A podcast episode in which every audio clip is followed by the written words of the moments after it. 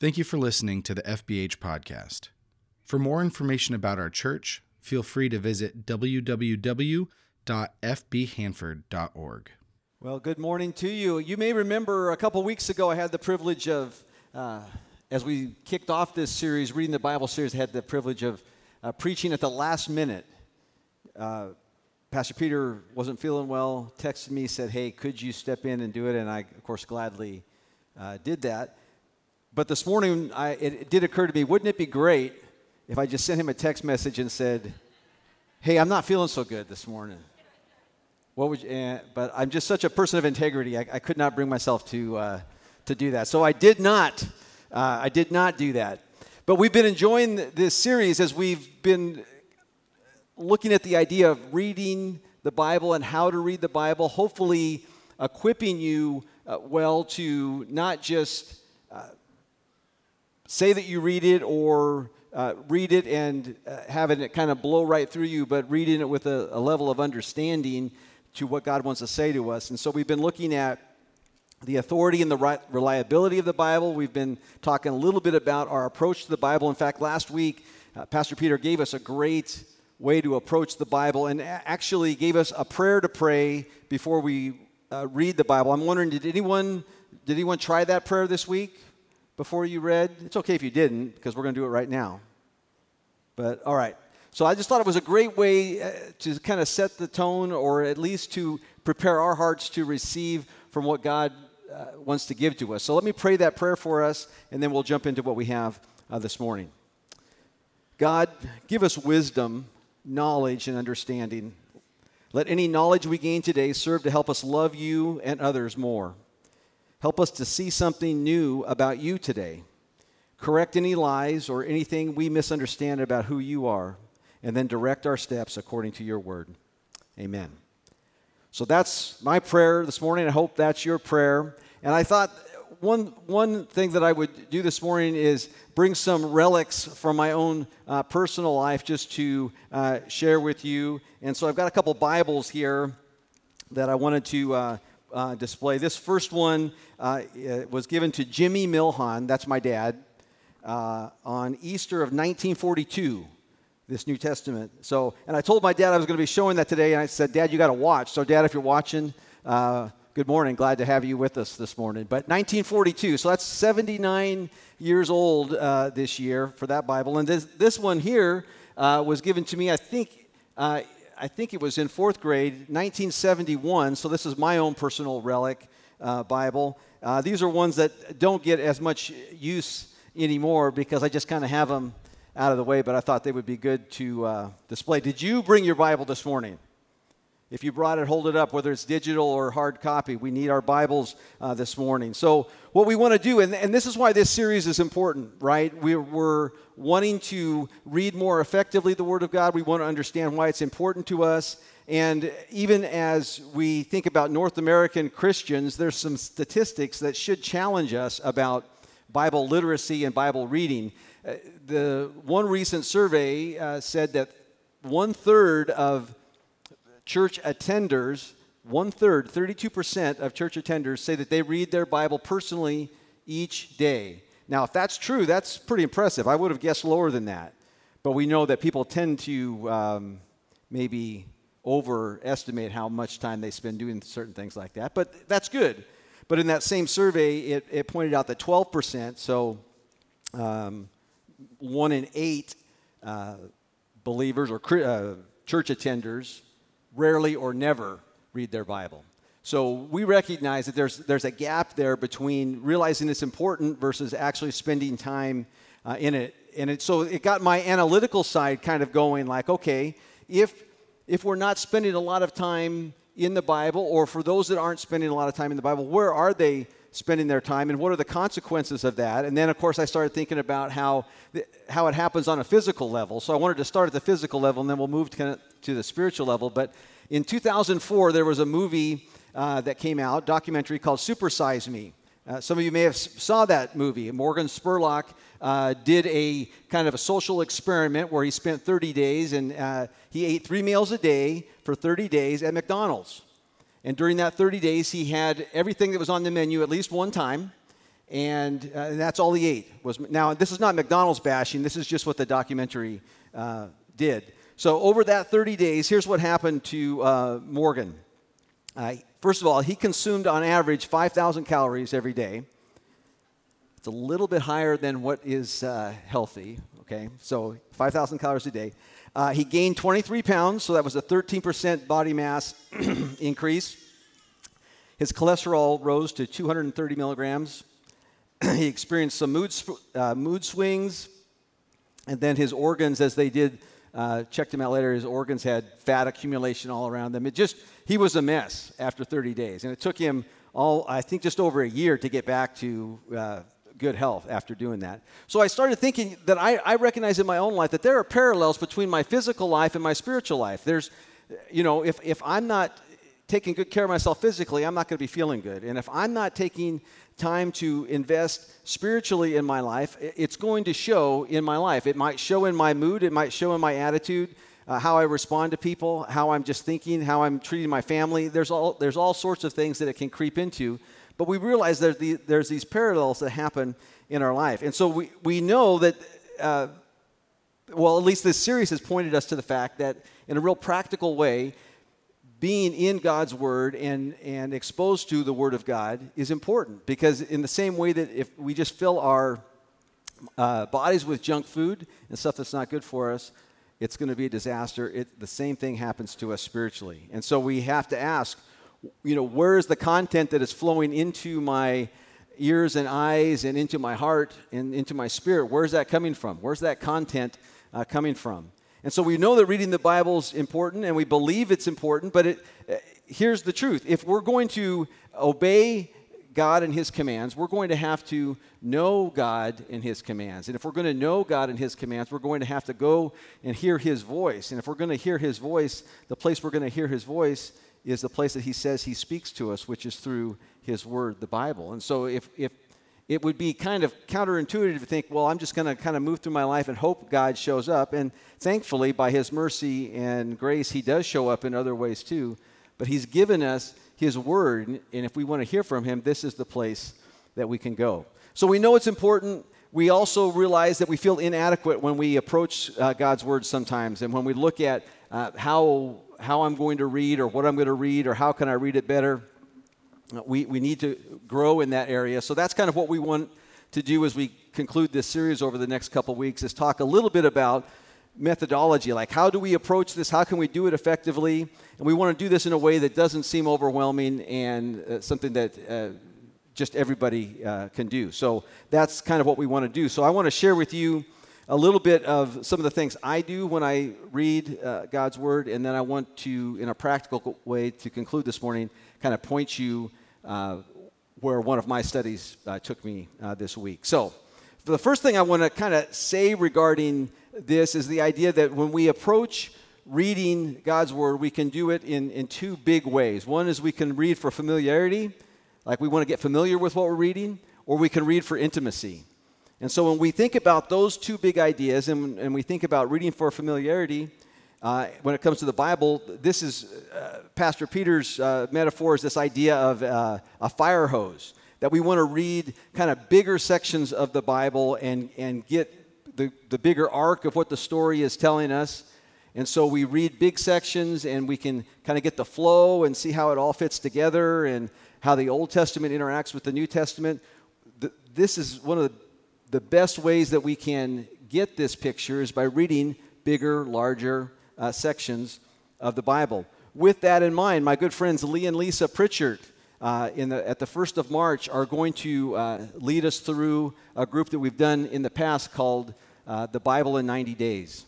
And so, in 90 days, you will go cover to cover uh, through the Bible. It can be done. The Pritchards had done it numerous times. Many of you have done it.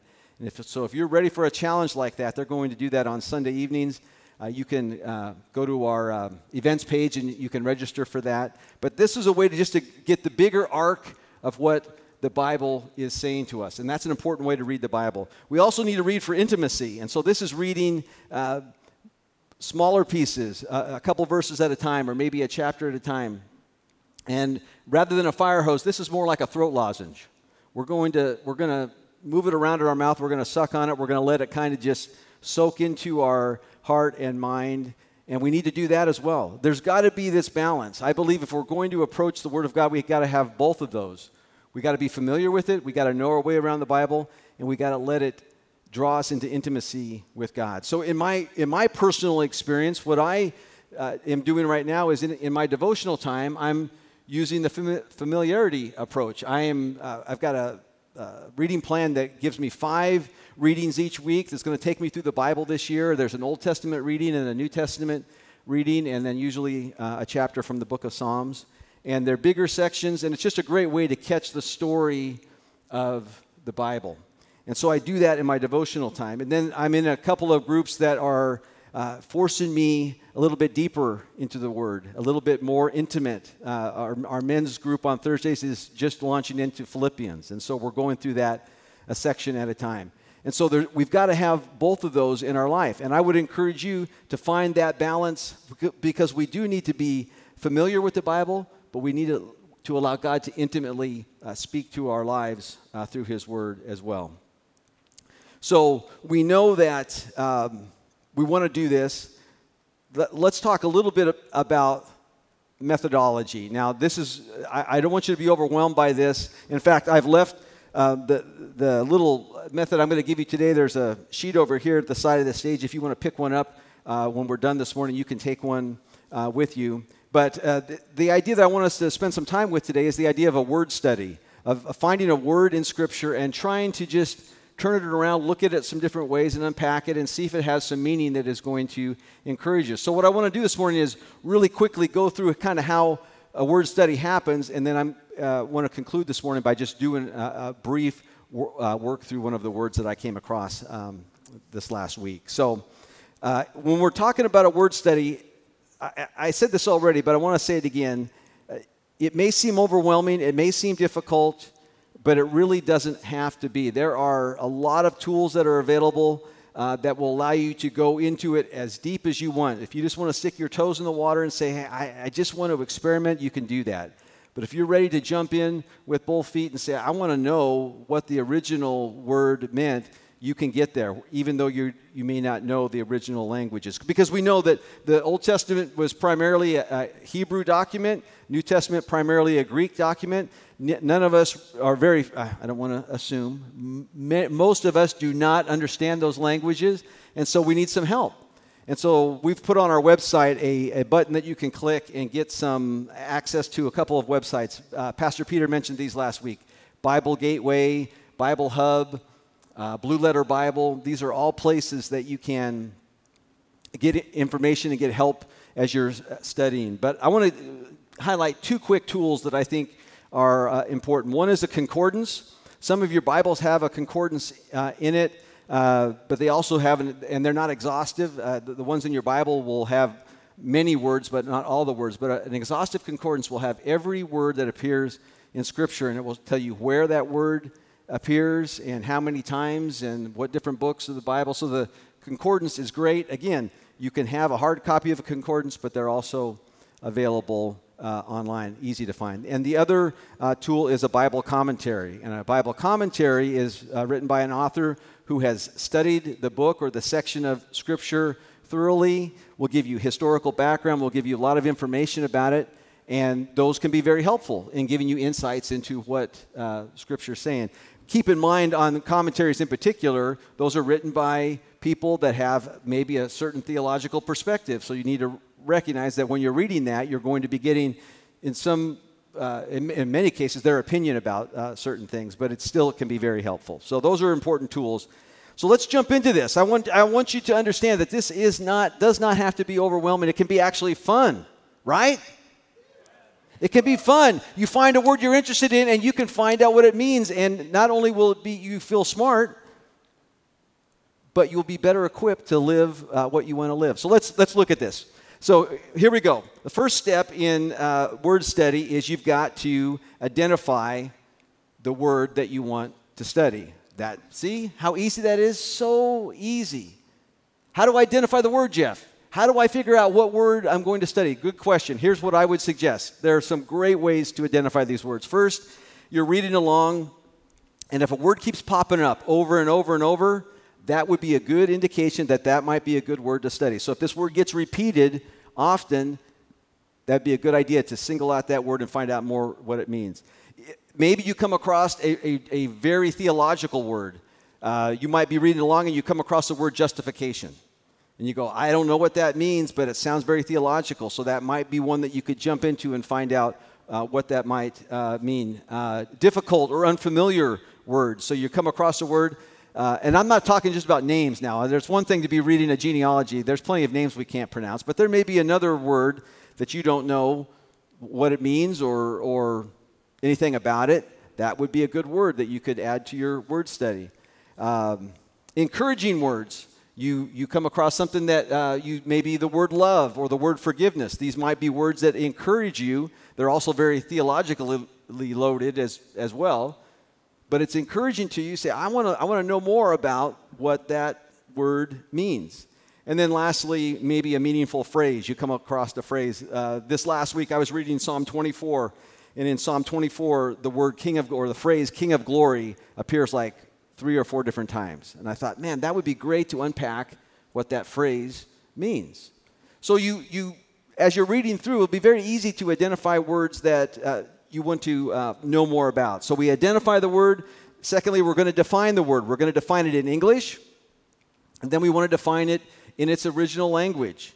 And again, don't be overwhelmed by this. This can be done. You can get the original definition in Hebrew or Greek uh, with a, a, couple of uh, tools that we've already mentioned. So you want to get a definition uh, of that word. A Bible dictionary would be helpful at this point as well. You then, once you've got the definition, you're going to compare this word. Uh, I would compare it with other versions of the Bible. So I tend to read from the New International Version, but I might want to look at the English Standard Version, or I might want to look at King James Version, or New American Standard Version, and see did this word get translated differently? Did they use a different English word in a different version? This would help me understand some of the nuances of what the word might be wanting to tell me. Where else in the Bible is this, is this word used? So Paul used the word justification here, but maybe Peter in one of his letters he used it differently, or maybe it was exactly the same, or whatever. So we're going to compare where in the Bible this word appears in other places. So you're going to make those comparisons. And so now we've identified a word, we've defined it, we're comparing it, we're looking at how it gets used, and then the last couple steps are where we really begin to get an idea of what does God want to say to me through this. So I want to discover that that's the the uh, fourth step is I want to discover its original use. How did this word get used when it was originally in play? whether we're talking first century, early church, it might be in the Old Testament. You might want to look for the cultural meaning. There are plenty of words, in fact, we're going to look at one in a moment, that had cultural meaning before it was even a Christian word. And so we, we sometimes assume that these words are always Christian, but it, that has not always been the case. There's a cultural meaning behind the word, so we want to discover what that is. And a, commentary can be helpful at this point because th- these people that have written have done a lot of this study. So we can look at the commentary. You can do a little bit of work yourself on that and kind of tear it apart and, and find out uh, that meaning. You also want to discover what, what it's communicating uh, to me about the maybe religious life of the people that were reading it uh, or the particular situation that they were in uh, at the time, so you can, again, dig a little bit for historical context and what's happening uh, in, in, the, in the lives of the people that were reading this or who it was written to. And there are cross references in your Bible sometimes. You're reading along and there's a verse uh, that it mentions, and it will jump you right over to another place where that idea got mentioned or that word got mentioned. So there are all sorts of ways you can take some time and discover a little bit more deeply what this word is all about. So we're going to we're going to identify, we're going to define, we're going to compare, we're going to discover kind of the, the deeper meaning, and then lastly, we want to apply it. And there are all sorts of application questions you can ask, but you, you may want to ask yourself, what is this telling me about God? What else, what can I learn about God from this word? Or is it requiring some kind of response? What kind of response do I need to make to the truth that I'm finding out from studying this word? Or what can I be thankful for? God, what can I thank you for from what I'm learning. And there are other um, questions that you can ask for application. But it would not make sense in my mind to do all that work to find out what it meant and not ask an application question and not say, God, what do you want to tell me? How, how is my life going to be different because I've taken the time to understand this word better? So I think one way to help us kind of bridge that gap towards application is I want to share with you, uh, just really briefly, a study through a word that uh, uh, had meaning for this last, this last week. So in my Bible reading, my devotional reading, uh, I was in the book of Galatians, Galatians chapter 1. We just finished not too long ago with the series on Galatians, so we should be pretty familiar with that. But if you got your Bible this morning, pull it out, find Galatians chapter 1. We're going to look at the, uh, some verses there in chapter 1 that will uh, highlight, I think, why I chose this particular passage. We're going to start at verse 6 of Galatians chapter 1. This is Paul. He's writing to churches in Galatia, a group of churches, and this is what he said. He says, I am astonished that you are so quickly deserting the one who called you to live in the grace of Christ and are turning to a different gospel which is really no gospel at all. Evidently, some people are throwing you into confusion and are trying to pervert the gospel of Christ. But even if we or an angel from heaven should preach a gospel other than the one we preach to you, let them be under God's curse. As we have already said, so now I say again if anybody is preaching you eh, to you a gospel other than the one you accepted, let them be under God's curse. So, as I was re- reading Galatians 1, this word gospel stuck out to me. And I said, Paul obviously knew what he was talking about. He, he used the word gospel. The people in the churches in Galatia, I'm going to assume, when Paul used the word gospel, they knew what he was talking about. And so I needed to ask myself the question what is this gospel? Now, I've been around church a long time, and, and uh, so I had my ideas of, about what the, what the word gospel meant, but I wanted to kind of set those aside and say, let's, let's look and see if there's anything new that would come as I studied through this. So I identified my word, I defined it. This is a Greek word. The word is euangelion. And you might be, uh, you've probably heard it, uh, this definition before, but the word means good news. It means good message. It means a, a good announcement. So that's great. We've heard that before. The gospel is good news. The interesting thing to me is this was not an originally was this was not a Christian word. Good news had to do with a message from a king who was reporting on something that had happened in a, in a military battle. He was bringing euangelion. He was bringing good news, a good news announcement about what their troops had done, or this kingdom was expanding, or, or, or a good news message about the kingdom that this king was reigning over. And so that's what gospel originally meant. And so when we see it in the New Testament, uh, it, it has that as a background as we come to it. So we have to ask ourselves okay, well, if it's not uniquely Christian, it, but it, we, it kind of got co opted by uh, Christians, um, how did that happen? So the first time that we see the word gospel appear in the New Testament, we see it on the lips of Jesus himself. So in Mark chapter 1, uh, Jesus uh, is showing up on the scene first, the very first time he speaks publicly. In Mark chapter 1, verse 14, it says this After John was put in prison, Jesus went into Galilee proclaiming the good news, euangelion. Jesus was proclaiming the good news. The time has come, he said. The kingdom of God has come near. Repent and believe the good news, euangelio. So the, th- this this is the first message Jesus has. He's proclaiming the good news, and, and his uh, message to the people is uh, God's kingdom has come. Repent and believe the good news. So, so we've got this Jesus, this king, this new king uh, that's establishing a new uh, kingdom on earth, bringing good news of this kingdom. And so when we think about this, Jesus used it primarily in the New Testament, though, when we see the word gospel, almost three out of four times it's going to be from the pen of Paul. Paul wrote extensively, used the word gospel ex- extensively as he was writing uh, to those that he wrote to about this good news message. So I've defined the word, and then I, I started asking myself, like, okay, well, what is, what is the content of this word? Uh, you know, what is this? Uh, what is it all about? When Paul uses the word, it seemed kind of loaded to me that there was meaning behind it. What was Paul referring to? So I, I started asking questions like, well, what is what was the source of this gospel? Jesus himself said in Mark uh, chapter 1, he says um, that this is God's good news. Paul said the same thing in Romans that this is the good news of God himself. So this good news is coming from God. Paul even said in Galatians that this gospel is not something that man made up. He said, I didn't receive it from any man. I received, this gospel by direct revelation from God. So this the source of this gospel is not in anything that man made up. This is God's good news to his kingdom. So that's the source.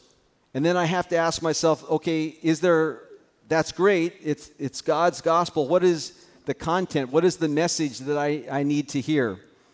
Or yeah, and what is the content of, this gospel? So if you uh, want to uh, move away from Galatians over to 1 Corinthians, there's another passage that I think is important for us to look at uh, when we think about this because ultimately you can unpack the content of this gospel throughout the pages of the New Testament. But I believe 1 Corinthians chapter 15 verses 1 through 4 give a pretty good summary of the essence of what the gospel is all about.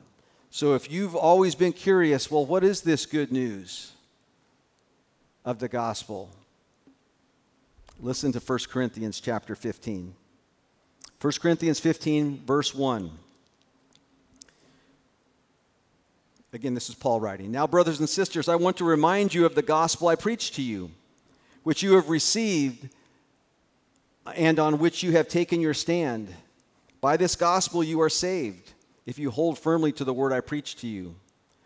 Otherwise, you would have believed in vain. For I received for what I received, I'm sorry, for what I received, I passed on to you as of first importance that Christ died for our sins according to the Scriptures, that he was buried, and that he was raised on the third day according to the Scriptures. So, in this little brief passage, you can, get, you can see the essence of the gospel, and, and the first thing that you can see is really the, the, the idea of, of the sinfulness of man. Paul highlights that here in this gospel that that Christ died for our sins, you see that, that indeed the death of Christ paid for those sins and that his resurrection provided uh, an everlasting life or a victory over sin and death. And so as you look at those, those are those three big ideas are really the essence of the gospel message. I would probably add one other thing from the book of Ephesians, which is that this is a gift of God. This is a free gift. Uh, Romans 8, uh, Romans 5 8 uh, says that Christ died for our sins while we were still sinners. So we did not earn this. Ephesians 2 tells us that very thing that we're saved by grace. There's nothing that we've done to earn this salvation. That this gospel, this good news message, is God's free gift to us. And so that's the essence of the gospel message, the content that's there. And so uh, to conclude this, it just to me, it drives me to this idea that there's there.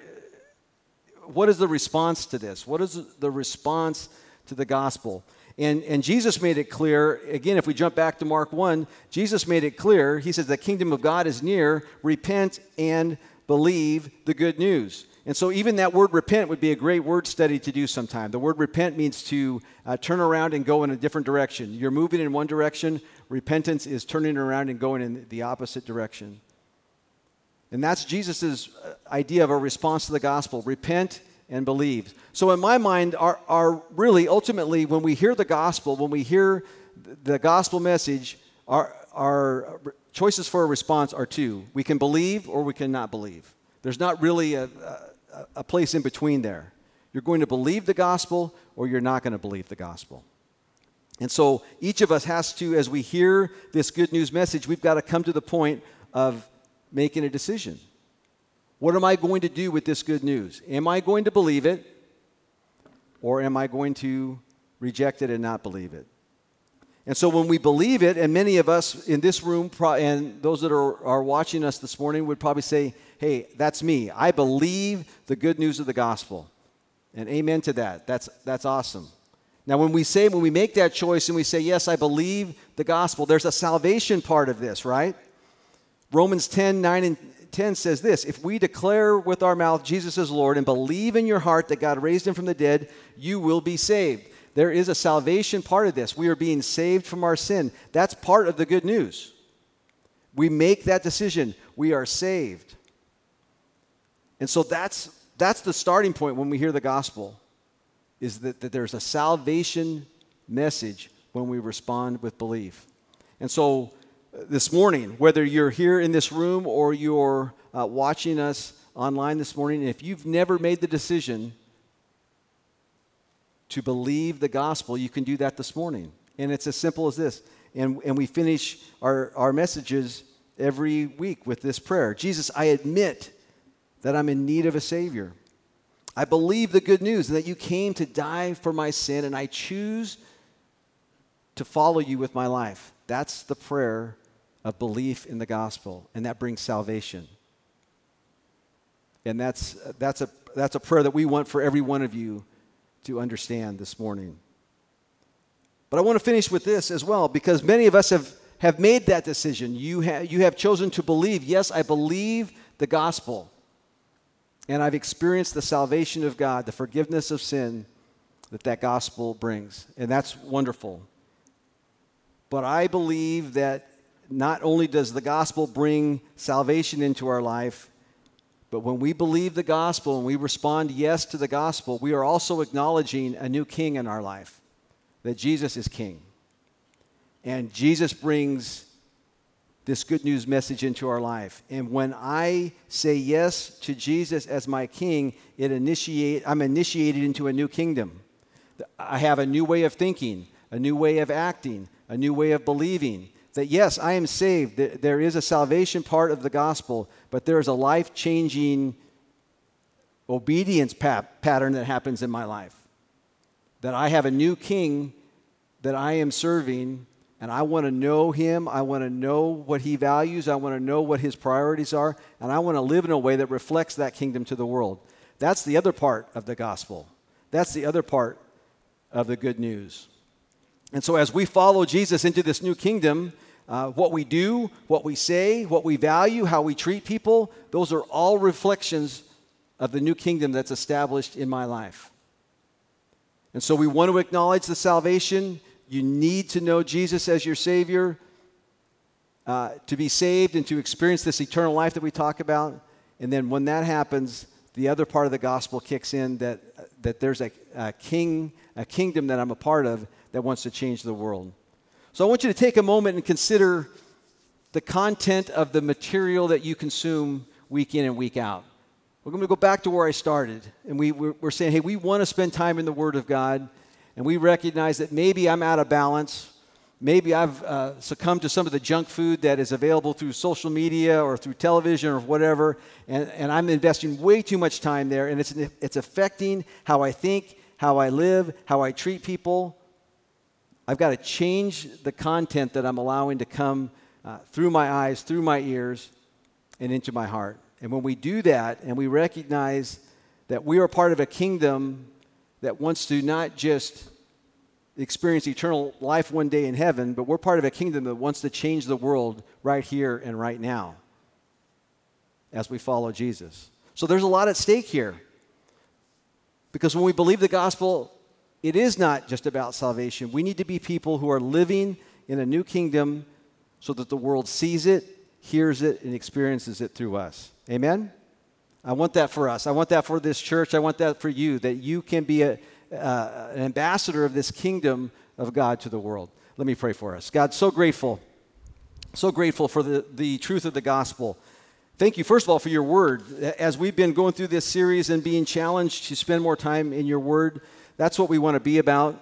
Uh, help us to be uh, students that are, that are willing to say no to some of the other stuff that pulls us uh, to spend time with it so that we can invest more time in your word.